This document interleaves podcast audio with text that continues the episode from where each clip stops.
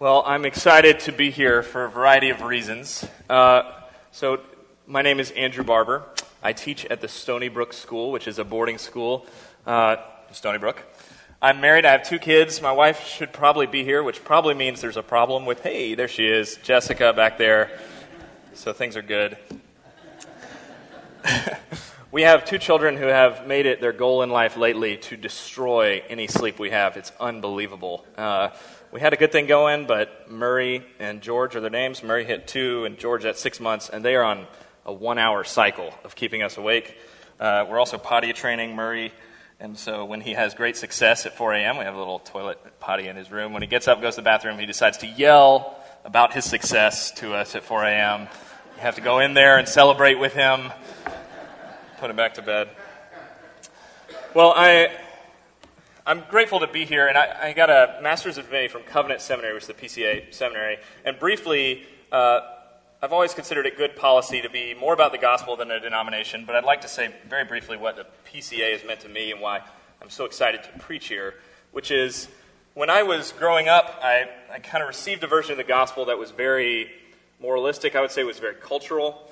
And there came a point sometime about halfway through high school where I felt like I was at a breaking point that I thought, you know, I, I believe either I'm going to have to give all of this up or I have to find a different way to do this. Somehow the gospel has to be good. There has to be good news. If not, what am I doing? And it was in that crisis moment that I, my family stumbled into a PCA church.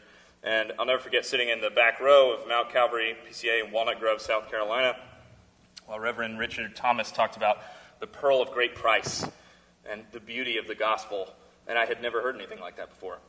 Uh, and that moment and the experience I had at that church have shaped my whole life. Um, so I'm really grateful to have an opportunity to preach to you all and give back in a small way.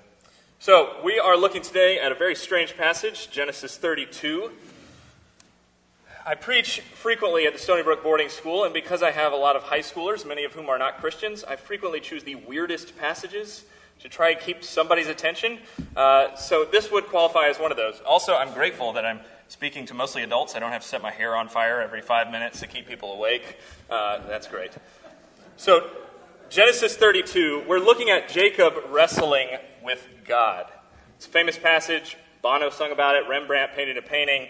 Uh, it's one of those iconic moments in the Bible, but also one of those iconic moments nobody really knows what's going on.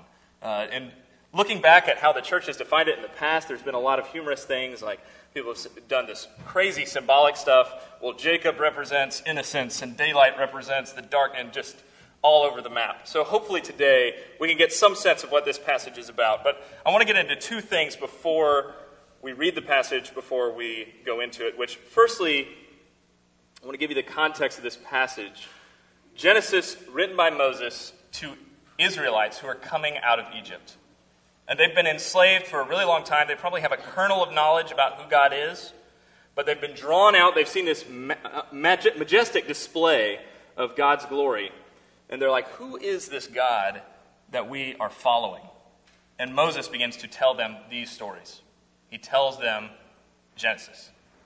So, one, it's important to keep that in mind that the Israelites are wondering, Are we going to make it? Who is this God? Is he invested? Is he on our side? What is he about? And the second thing that we need to know going into this is that Jacob's life has been insane up to this point.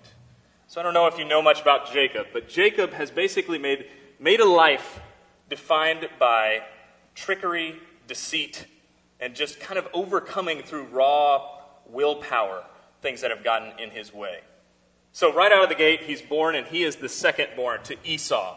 And Esau, your stereotypical kind of very macho firstborn, and he is clearly the guy. But Jacob wants the rights of the firstborn, so he ends up blackmailing and bribing Esau into giving him the rights of the firstborn child.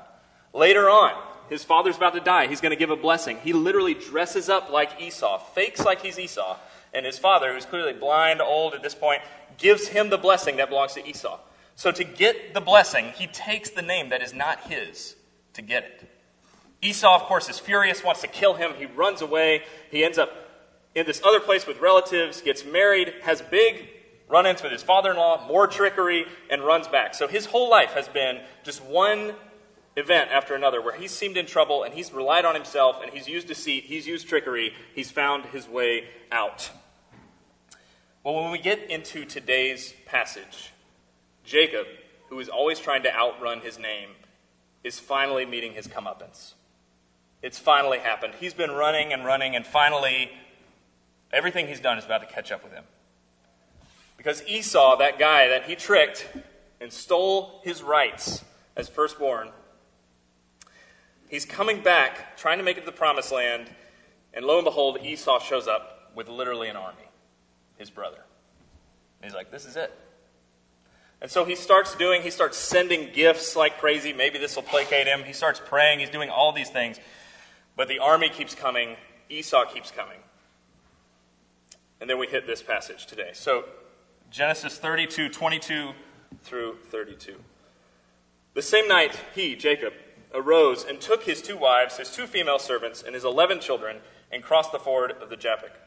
He took them and sent them across the stream and everything else that he had. And Jacob was left alone. And a man wrestled with him until the breaking of the day.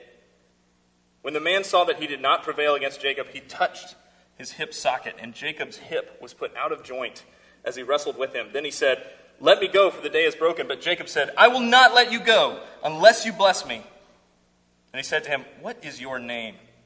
And he said, Jacob. Then he said, Your name shall no longer be called Jacob, but Israel, for you have striven with God and with men and have prevailed. Then Jacob asked him, Please tell me your name. But he said, Why is it that you ask me ask my name? And there he blessed him.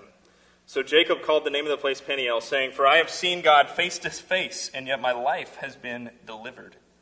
The sun rose upon him as he passed Penuel, limping because of his hip. Therefore, to this day, the people of Israel do not eat the sinew of the thigh that is on the hip socket, because he touched the socket of Jacob's hip on the sinew of the thigh. Let's pray together over God's word. Father, we love you. We trust you. We thank you for your character, for your pursuit of us. We thank you that you have made us significant people with power to do good in this world in your name. We ask that you would bless us in this reading of your word, that it would be you who speaks and not me. In Jesus' name, amen. All right, so I'm from South Carolina, and one of the very odd things about me that doesn't quite make sense, I think I line up generally in the South Carolina thing. I love boiled peanuts. I went to the University of South Carolina, go Gamecocks, Carolina Panthers, uh, Charlotte Hornets. Uh, my wife and I, too, some people don't, I think some people have never been to South Carolina. There are a couple of things they wouldn't quite grasp about it. Very briefly, one of my best friends in college, his dad was the local boiled peanuts salesman, which meant in the town he would literally get up every morning, boil peanuts, and just set out there and sell boiled peanuts. And my friend's great moral dilemma in his life was should I go to college or just take up my dad's boiled peanut stand, right? And he was really serious. And so I tell that story to my students. They're like, Where are you from? Um, my little hometown only got a red light after I went to college. I literally could have bicycled from the, there's a farm right across the street. Then there was the town hall, the fire department, the elementary school, and the hot dog store. And that was it. That was kind of where I grew up. So, one of the things that does not make sense to me is I'm a diehard Chicago Cubs fan. Okay? Diehard. Uh, the reason of this is because growing up, trying to decide on a baseball team, but South Carolina has no baseball team. And I refused, sorry for from Georgia, I refused to pull for a team from Georgia because Georgia. I was like, uh, and so, um, a South Carolinian being self righteous about Georgia is hilarious, but anyway. Um, so I chose, of course, when I'm seven, I play Little League Baseball, and my dad get, uh, get a Cubs shirt, and that's the beginning of the end. And my dad tries everything. He takes me to Braves games. He's showing me. He's like, Your grandfather was a Cardinals fan. Look, success. Um, and I refuse. I'm like, No, I'm a Cubs fan. And he's, he sits me down and says, You have chosen the path of pain. You realize this. Uh, so this year has been really fun. Obviously, they're in the hole right now in the World Series, but it's been a really fun year. But one of the most defining moments of that pain, 2003, a lot of you will know what I'm talking about. The Cubs are eight outs away from the World Series to uh, give you perspective, I think I'm in high school at this point. Uh, and they're eight outs away from the World Series. The Cubs are up by three. We're cruising. The Wrigley fans are freaking out. Everything looks great. A Marlins player hits a, a, a fly ball down the left field line right near the stands. So, like, this is the stands, the fans are right here, the ball's coming here. Moisés Alou, left fielder, runs over, camps out, he's going to make the out when a man by the name of Steve Bartman reaches out and catches the ball. Okay, not a big deal unless you're the Cubs. Because then what happens is they get a hit, there's a ground ball to short, could have been a double play, shortstop throws it into the stands, the curse is real, the Cubs fall apart, we don't make it to the World Series. My dad comes home and I am weeping on the floor, and he turns off the TV and tells me to go to bed. Now, Steve Bartman, I think about that guy and I feel for him. Man, yes, feel for him big time. Steve Bartman was a name that nobody knew. Nobody knew this poor guy's name. And now, I mean, it, it's 13 years later, and I'm still, I know his name, Steve Bartman. I could recognize him if I saw him, right? Now, that's an extreme example of someone whose name has really, his name has stuck with him. It has meaning, it has connotation, I'm sure, for the rest of his life. When he introduces people, he probably tries to ignore his last name, because if he says, I'm Steve Bartman, then people are, maybe people are like me, they just start sobbing. Like, what did you do to us? Um, but I think all of us, right, our names, the things we, that come in the room before us and we drag it with us wherever we go. And they have a lot of different meanings. But I think for all of us, our names, there are people out there for, if, for whom, if you said our names, they would remember things that we don't want people to remember. Right?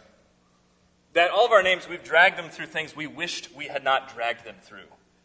There are things we wish we had not done. There are times we wish we had not lost our temper. And we do our best to hide that from our name, right? Like, I don't, I don't want you to see me when I'm frustrated with my sons, right? I don't want that attached to my name. And I think this is a, a common thing we all hit, right? There's a morning where you wake up and you're like, I, I don't like what my name means. I don't like what my name is connected with, what my name is attached to.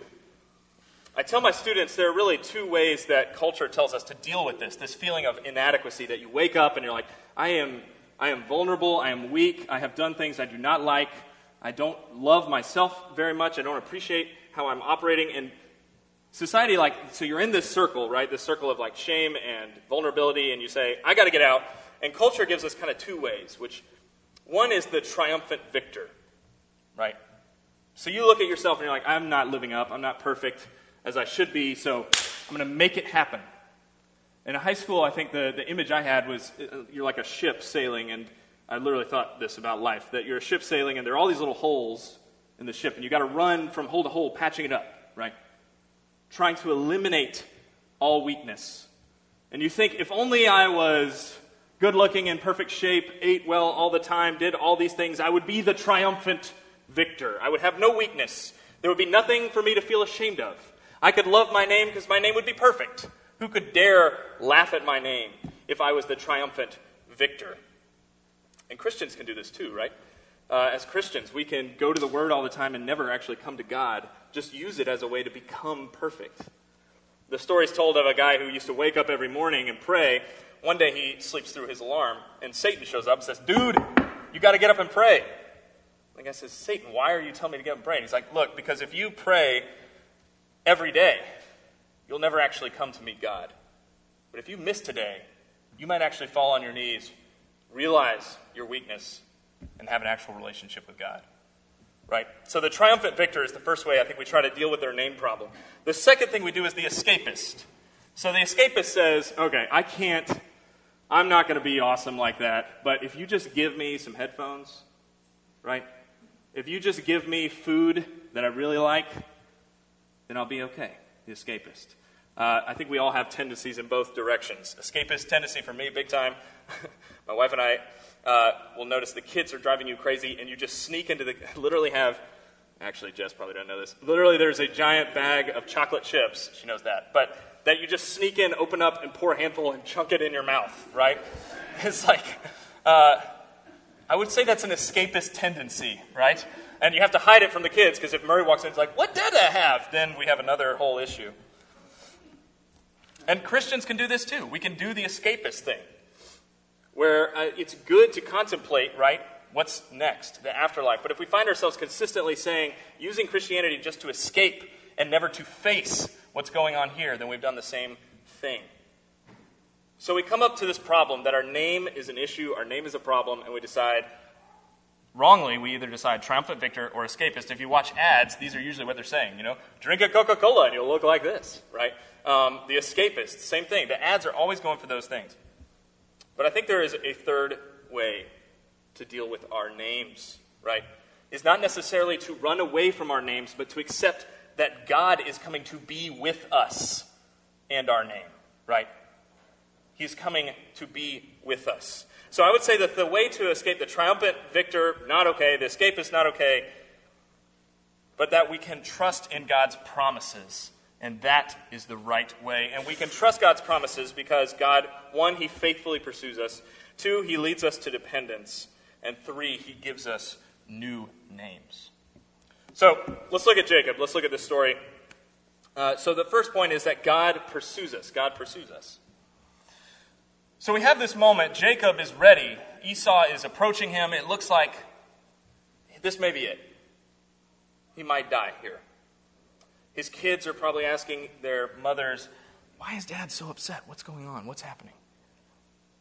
And he is at his wits' end and says, I want all you guys to go away. I'm going to stay here alone and try to meet with God. And what's going on here? Well, the last time that Jacob was in this place, it was a really glorious thing. There were, he, he sat here, he was alone, and suddenly he saw, they call it Jacob's ladder, right? He sees angels coming up and down, descending from heaven, and he hears God's voice, and God gives him this promise. He says, I am the Lord, the God of Abraham. The land on which you lie, I will give to you and to your offspring. Your offspring will be like the dust of the earth. You'll spread abroad to the west, and to the east, and to the north, and the south. And in you and all your offspring shall all the families of the earth be blessed. Behold, I am with you and will keep you wherever you go and will bring you back to this land, for I will not leave you until I have done what I have promised you. So the last time he was here, he got this massive promise from God, and he's thinking, okay, we're going to try this again. I'm going to send everybody away. I'm going to sit by myself, and I'm going to, we are going to have it out right here, myself and God. But at this point, you know, Jacob has given God a lot of opportunities to bail on him.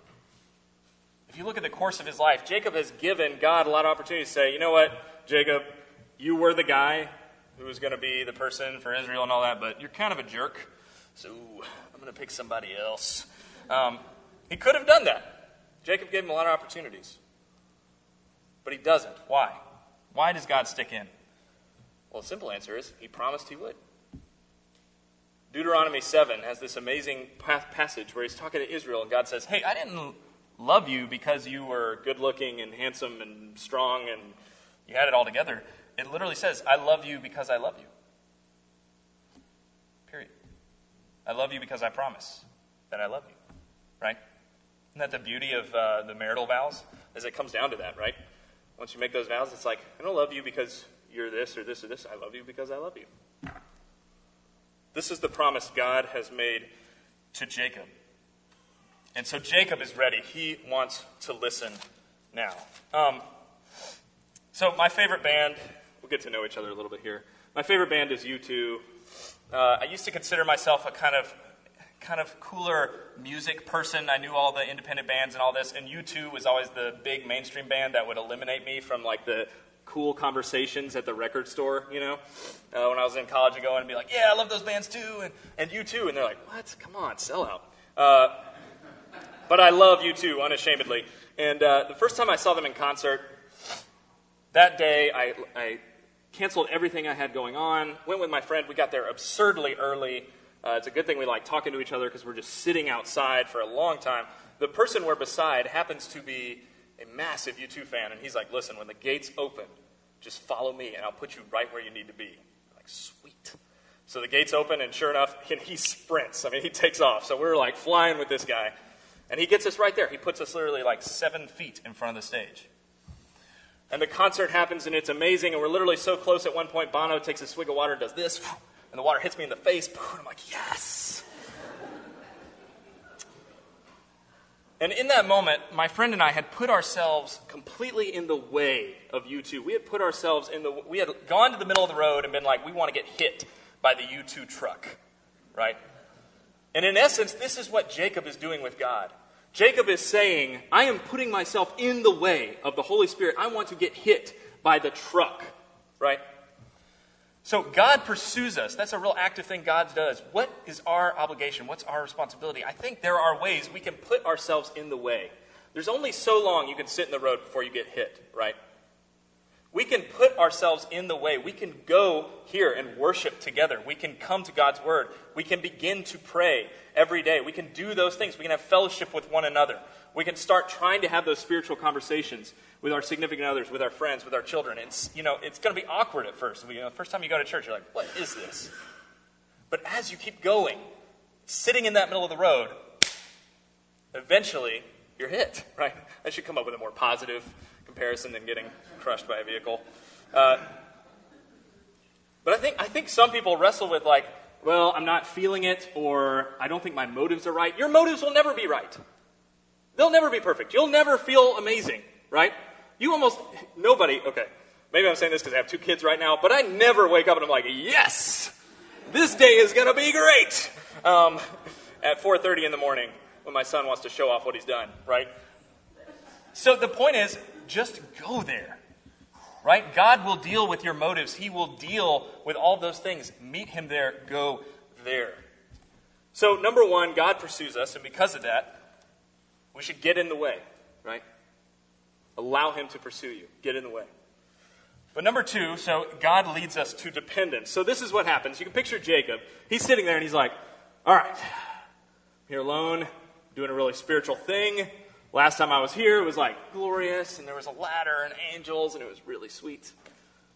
And it's almost comedic what happens here. It says, And Jacob was left alone, and a man wrestled with him until the breaking of the day right? He's like, hang out there, and then poof, somebody appears and is wrestling with him, fighting him. He's like, I did, this is not what I, are you, what's happening, right? Um, it's a surreal moment, and the, the scripture actually says it. It's almost, the man just appears in the scripture too. And Jacob was left alone, and a man wrestled with him until the breaking of the day. He expects the ladder, but he gets a fight.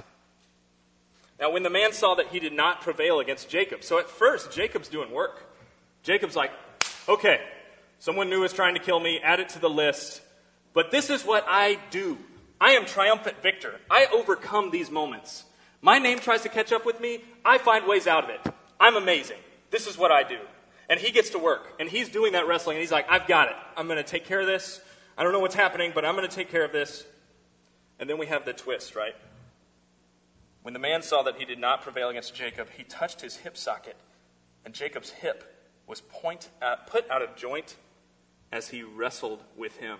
And suddenly, Jacob realizes that something bigger is happening here. This guy touches him, and his hip goes out of joint. And he realizes, oh my goodness, this is it. I'm wrestling with the most holy God. And then he said, the man who's wrestling says, Let me go, for the day has broken. And Jacob, who was wrestling, is now clinging and says, I will not let you go until you bless me. I'm not, we're going ha- we're going to have it out here. I'm not going to let you go until you bless me. Now, this is a weird move for God to do, putting his hip out of joint. If you think about it, Jacob's about to have this big face off with Esau. It might be physical. This would be a terrible time for him to come down with an old high school sports injury, right? Uh, and God takes his joint out. Why would he do that? I had a, a, a, great friend when you're from a small town in South Carolina. You know your best friend when you're like seven, and you stay in touch with them forever. So one of my one of my good friends roomed with him in college, and so forth and so on. He was in a family that, and we've processed this together. He was in a family that strove to be perfect and eliminate all weaknesses all the time. That was the number one family rule: no weaknesses. And even though, you know, the dad was addicted to pornography and the younger son was heavily depressed and the mother uh, was struggling with all sorts of really rampant anxieties, in front of everyone, they looked great. Until, when we were in college, his dad lost his job. And suddenly, all those things that had been kind of barely held in their prospective rooms just crashed together. And I'll never forget, my friend met with a pastor of ours, and he, my friend was like, Hey, can you just pray that my dad gets his job again? And the pastor said, No, I'm not going to pray for that. Because if your dad gets his job again and decides that the way that you stay healthy as a family is just by having a job, that is the wrong lesson. That is a satanic lesson, right? He's like, What I am praying for is that he finds that Christ is the way out of this, not a job. My friend was not happy with that advice, but I think it was right. What God is doing here is he's giving Jacob this limp. And you know what's interesting is it's not like this was incidental. It's not like he was going to have this anyway. It's in interacting with God that he gets this limp. Here's the deal about Christianity weakness and suffering is part of the deal, right? If we try to be the triumphant victor, the escapist, we're going to fail. Christianity is not about working up and becoming perfect so we can look amazing and put ourselves on Christian commercials and we'll be awesome for the world. That's not what it's about. If you read through the entire scriptures, time after time, the people who come close to God are the ones suffering, they're the ones revealing their weakness. Weakness is part of the deal. If the goal of Christianity is perfection, then weakness is devastating. Right? And you're going to do whatever you can to hide it. You're not going to, in this situation, right? If Christianity is perfect, I can think about another good friend of mine struggled with an addiction. If Christianity is about being perfect, you will hide that addiction at all costs because that's admitting you have failed as a Christian. But if Christianity is about bringing your weakness to God, you will bring that into the community of believers. You will come to people you trust, a pastor you trust, and you'll bring that out, and it'll be the most glorious, repentant, beautiful thing because God will come to meet you where you are, bringing that thing out, not trying to run off and become perfect by yourself. So if you're the triumphant victor or the escapist, this part of Christianity should unnerve you, right? Christianity is the place you bring your weaknesses. So he gives him this limp. And so we, we see then that God pursues us and God leads us to dependence. And he leads us to dependence by, from now on, every time Jacob takes a step, he's going to remember that he has to rely on God. This is what God loves to do. He's like, hey, defeat that army, but get rid of half your guys. Um, hey, uh, I'm going to bring the Savior of the universe into the world with someone who's a virgin. Hey, that person is barren and Sarah, very old. That's where it's going to come. He loves those scenarios where there's no way that any man could say, any man or woman could say, yeah, we did it. Because God wants to put us in a place where we depend on Him. The goal of Christianity, right? Becoming holy is not like you're saved and then you run off by yourself and you're like, yes, let's do it. Becoming holy is depending on God. That's it. Right? Depending on Him. So, God pursues us, He leads us to dependence, and lastly, He gives us new names. So they're wrestling, and God says this as they're wrestling He says, What is your name? That's a weird question. But remember, what does Jacob's name mean? Jacob's name means deceiver, heel, person who tricks all the time, who's not faithful to his promises. That's what his name means. And when Jacob has had to be blessed before, he's had to lie about his name. He's had to take other people's names. And so what God is asking for is a confession. He's saying, What is your name? In all its splendor, in all its horror, what is your name? And Jacob doesn't lie this time. He says, My name is Jacob. I own all that. That's my name, Jacob. It says, Then he said, You know what? Your name is no longer Jacob. Your name is Israel, which means let El rule. Let God rule. Now, you can picture Moses telling this story to the Israelites, and they've been following Jacob, and they're like, this Jacob guy's kind of a loser. And here's the moment. They've renamed him Israel. And they're like, wait, what, that guy? Our nation's named after that guy? Are you kidding? Abraham was pretty cool, but this guy, I don't know about that. If we should name after him. Like, he's not the best mascot, right? But this is the guy that God has chosen, right? In all his weakness, in all his mistakes, in all his flaws. Let God rule. Here's the application for us is that Christ on the cross, what he does is he takes your name and my name and all the rubbish stuff that it means. He takes all the anger outbursts we've had. He takes all the anxiety that we've had. He takes all the gossip we have done. He takes all the horrible things we've done in our lives. He takes all those names and dies on the cross for those names so that you and I can have new names. So that when God looks at us, he doesn't see, I'm just using hypothetical names, this is you, I'm sorry. He doesn't see like Drew the abuser or Grace the addict. What he sees is Drew the son of God, Grace the daughter of God, my child. This is my child with whom I am well pleased. Period. Game over. That's your name. So, application, I mean, what do we do with that? Goodness. What do we do with that? I think what that means is the call to Christianity. Uh, so, if you took a picture of two people who had just gotten married, they would be just as married as a picture of them 30 years later, still married. Yes? They are just as married. But the ideal is over here, day one, you've just taken the picture. There are so many ways in which they are not working together. They are not on the same page. They've got a lot to work through. And hopefully, over here in year 30, things are going really well together. Just as married, but over here, they have become one flesh in lots of different ways. This is what Christianity does, right? It gives you that new name and asks us to grow up into it. It gives us the resource to do it, which is what? Depending on God. To grow into that new name. So we put ourselves in the way of God.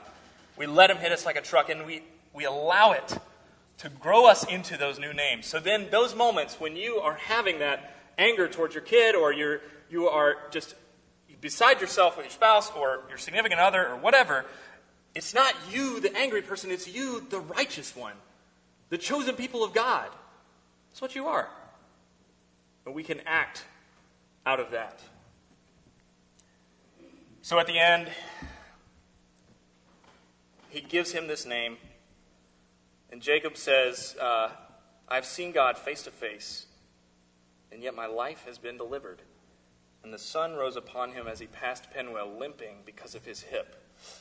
And Jacob makes it to the promised land. And he makes it with a new name and a new limp, right? Isn't that a picture of the Christian life? I think all of us are limping in so many ways but we're also limping with a new name. And maybe that limp is there to remind us that we need to depend on the God who gives us that new name. Let's pray together.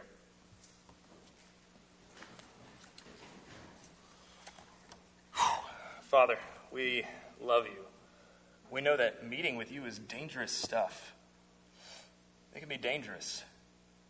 I look at the survey of the scriptures, and the people who are closest to you seem to do a lot of suffering. They seem to feel a lot of pain. Father, I think the truth is that they have felt the reality of their situation, that apart from you, there's nothing, that you are the only way. Father, I imagine there are a lot of people here who are limping for various reasons. God, I ask that they would not take that limp and say, I'm going to go deal with this myself. I'm going to make a tourniquet and keep the bleeding down so that no one would see it. I ask that they would bring that limp before you, that they would let that limp drive them to you, drive them to your people, that they would more fully understand their new name in you. Father, we know that Satan hates that, hates a group of Christians who know who they are before you. Help this church, these people, to be people who know who they are before you the righteous ones, the chosen ones the people of God. In Jesus' name, amen.